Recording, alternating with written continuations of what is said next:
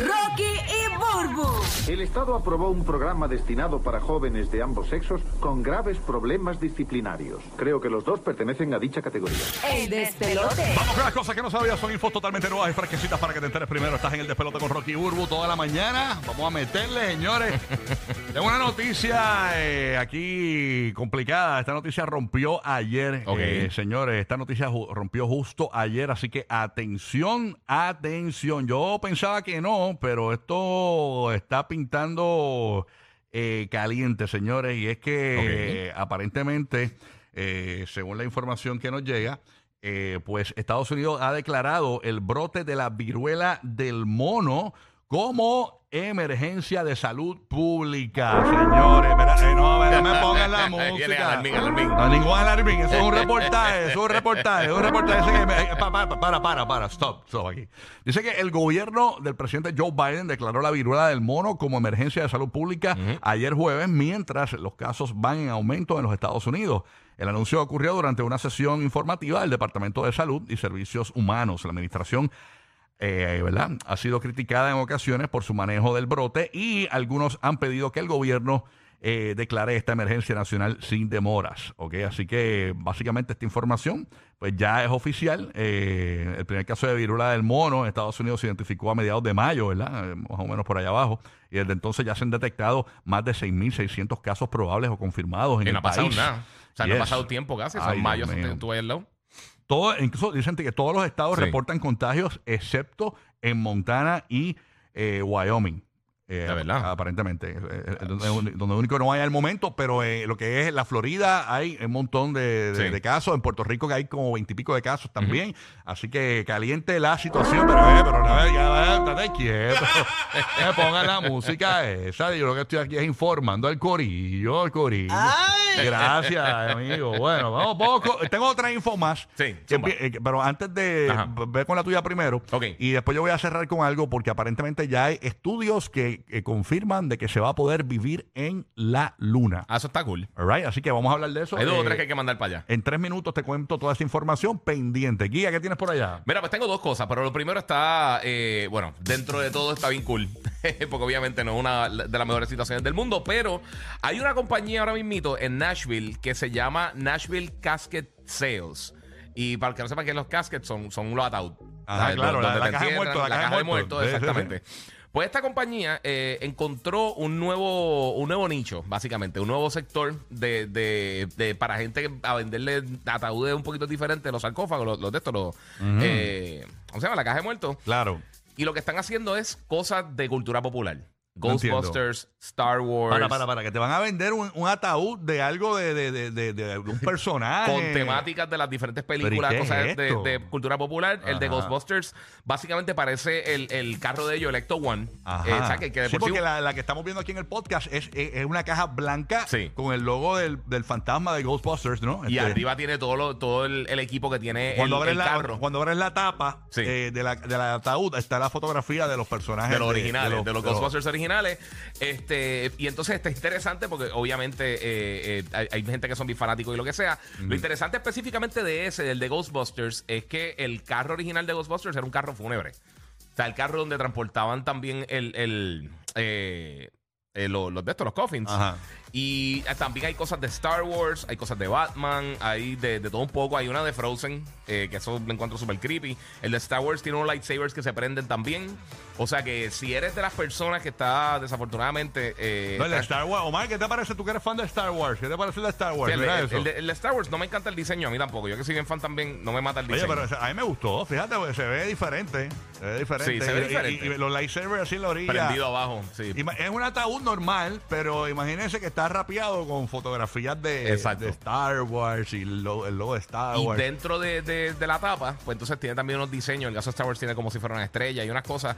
Está bien curioso, pero obviamente no, eh, no es algo que. Yo, yo no, es algo que yo no quiero para mi Ay, colección. pero el, el que me dio miedo fue el de Frozen, hermano, porque... eh, Sí, eh, eso, eso se ve bien creepy. Ese se ve bien creepy porque ahí me imagino una niña y no me... No, me, yo me- No, ese exacto, no me me gustó. gustó. El de Star Wars fue el más que me... Sí, pero están aproximadamente como en 5 mil dólares. O sea que, que, eh, ya tú sabes que sí, que si algo tú estás considerando para eh, ese día eh, que nadie espera. Ahora te quiero pregunto, hacer eso. si tú fueses a, a hacer un, ataúd temático eh, si lo fueses a hacer, ¿de qué lo harías? Eh, yo no sé, no sé si algo como Star Wars o Lord of the Rings o algo Star así. Wars, o, Lord of the o Rings. algo de Marvel así bien, bien raro, no sé. Huracán, ¿tú de qué lo harías, Huracán? ¿De qué harías un, un, un ataúd tú? ¿Huracán está ahí? No, Huracán No se, sé, no sé. fue- se fue al baño. Dije Madrid, estás por ahí de Madrid. Aquí ando, aquí ando. ¿Y tú de qué harías un ataúd? Cuéntame, Madrid. Yo creo que ya la película del Jurassic Park. De Jurassic Park. Ah, ¿no? ¿de verdad? Sí. Mira como guía de los Oh, ¿viste? dinosaurios. Este es un, Sí. un Dino fan también. Está bueno. Mira, por aquí tengo una amiga mía y que de Bad Bunny. Mira, va a ver qué clase de... Ay, señor. Para que le entierre. Ay, ya tú sabes. Ay, Roque José, y tú, yo, yo te cuida, mi papá, Dios mío.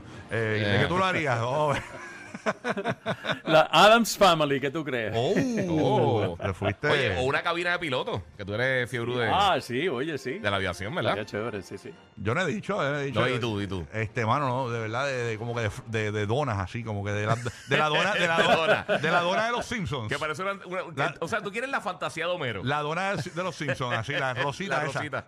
Hacho, son duras, son duras. Dura, y entonces tendría donas, pues, a mí me encantan las donas, tendría donas en el en la funeraria, así bien chévere, para que la gente se come Seguro. donitas con el café. o el cafecito, Bien exactamente. chévere, chévere. Oye, fíjate, esa, esa es buena. Todo el mundo cuadra Ajá. muchas cosas de, de- para su momento de despedirse del mundo, del Sí. planeta, ¿no? Y, y- y- pero no cuadran lo, lo que se va a comer la gente, tú Es sabes. el menú. El menú, el menú, tú sabes.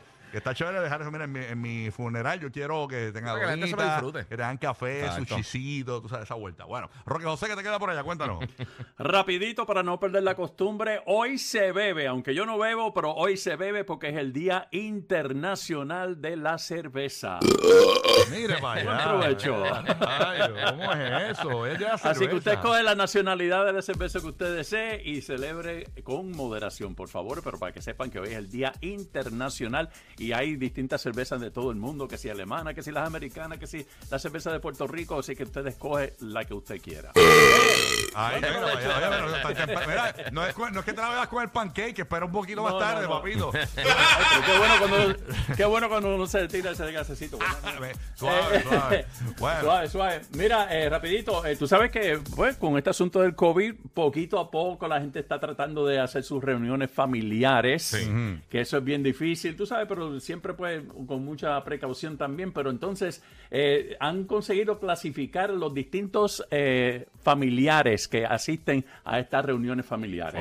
Tenemos... eh, el familiar que está enterado es básicamente lo que viene siendo la Comay aquí en Puerto Rico, es chisme y chisme y chisme. O sea, el familiar que se sabe todos los chismes del barrio, Ajá. que si este se hizo un tatuaje, que si este le dieron un boleto por, eh, por velocidad, que si no sé cuánto. Entonces están estos, en el caso tuyo quizás Rocky te ha pasado, cuando tienes reuniones así eh, de familia o con tus amistades, que los hijos pues se juntan con los otros hijos. Sí. Y entonces tú repartes azúcar, repartes chocolate y después que cómo se ponen esos nenes, No, imagínate. Mm, ya papi, están Ay, pero- Está esos niños, eh, esos niños que también eh, son parte de, de esas reuniones familiares. Entonces está el, el que, el que tiene la familia perfecta. Ah, que si el nene mío le dieron una beca, que si a mí me dieron una promoción en el trabajo. O sea, todo es, todo es bonito, todo es chévere. Y entonces está también el, el familiar que hace tiempo que tú no ves. Y de momento empieza a hablarte en esa reunión y tú dices, ay, qué bueno que hace tiempo que yo no lo veía de verdad, porque está hablando WhatsApp, que como dicen por ahí. Y entonces está las tití, las titís. Entonces hay dos clasificaciones de tití. La tití que se, se va por una esquinita y pues tranquilita, pero entonces está la otra tití, que es la que, la que arma el party en la reunión familiar. Y, y la, y- y- y la, y la que pregunta cuántas novias tienes. Exacto. Titi me pregunta. Oye, sí. Sí, también. Entonces, yo, fíjate, yo me, yo me considero en este, se llama el selfie taker, el que, le está, el que se está tomando selfie con todo el mundo. Sí, sí, sí. Y no, tienes el brazo largo, tú tienes un... tri- un, un- Sí, Lo que tienes ahí es Es un drone casi. Eh, un selfie stick por el brazo. Oye, hablando, hablando de otros temas, pa, Ajá. mira esta, mira esta noticia. Eh, aparentemente ya han comprobado de que hay unas cuevas, eh, ¿verdad? Según experimentos eh, y estudios científicos detrás de la misión Artemis. Ya está confirmado que aparentemente eh, astronautas y personas que vayan a trabajar en la Luna pueden eh, vivir en la Luna debido a que hay unas cuevas que aparentemente pueden hacer campamentos dentro de esas cuevas. Eh, Increíble eso, oye, este, y poco a poco, pues, eh, van, van a ir este, diciendo que, mira, pues, ya se va a poder vivir en la luna en algún momento de la historia. eh, porque aparentemente la, la temperatura así lo permite, señores. Entonces también se están preparando para el 2025 para una misión donde van a volar la, la primera mujer a la luna y también el primer hombre negro lo van a estar haciendo para el 2025, es parte de esta, de esta misma misión, pero aparentemente ya este, pues eh, están comprobando eh, eh, que, ¿verdad? que ya se puede vivir en la luna o se puede por lo menos subsistir. Dice que gracias a formaciones similares a cuevas que mantienen temperaturas agradables para la vida humana, estudios científicos detrás de la misión Artemis afirman que la especie podría instalarse a vivir en la luna. ¿ok? Así que esa es la información. Incluso la temperatura de la luna la buscamos fuera del aire, más o menos, cómo es la vuelta. De noche era 173 Ah, grados. Celsius. Eh, Era bien Eh, bajito anoche. Ajá, y, Sí. y por la noche era, me- era menos, fíjate. Eh, 120 y pico, eso leí, pero no, no, no sé cuántos en, cuántos en Celsius, eh, eso en grados, ¿no? No sé, te, te Eh, digo, digo, cuántos en grados, esa conversión, ¿no? Este, así que nada, pero aparentemente pues eh, se va a poder y se puede vivir en la luna según este nuevo estudio. Así que hay que estar pendiente de Airbnb a ver si uno alquila algo allí por Sí, lo menos. mano. Que de por sí, Ar- Artemis, el, el- el nombre que dijiste de la de, la de esto, esa era la, la diosa de la naturaleza. Eso es lo que significa el nombre de la Sí, de, de una diosa, una diosa de, de, de Monte Olimpo, de, de los griegos. Esa es la nave que está allá. Digo, la- la- el satélite. Sí, el- exactamente. Sí, El satélite. Eso. Eso quiere decir. Esa, esa es la inspiración. Así mismo es, así mismo es. Así que ya saben, mira, eh, próximamente se podrá vivir en la luna. Hay que ver, ¿verdad? Este. Eh, ¿Cuánto era eh, Celsius? 173 grados de noche. Cel- eh, 170 Celsius, perdón. 173 eh, grados Celsius, ajá. Eh, ok, 173 Celsius son Eh, 343.4 Fahrenheit. eh, a rayos. Entonces no hay break, de ahí no se puede vivir. Ah, bu- bueno, pero eso Está dicen, caliente. dicen ellos que sí. Que bueno, aquí hay áreas que se la- puede vivir, en las obviamente. cuevas. por sí. eso, porque allá entonces la temperatura tiene que estar diferente. En las cuevas Sí, porque que si hay. no, papi, te, te prenden fuego. Exacto. Y, y siempre recuerda esto: eh, la cha- eh, Tarzán siempre lucha por tu cueva, no importa.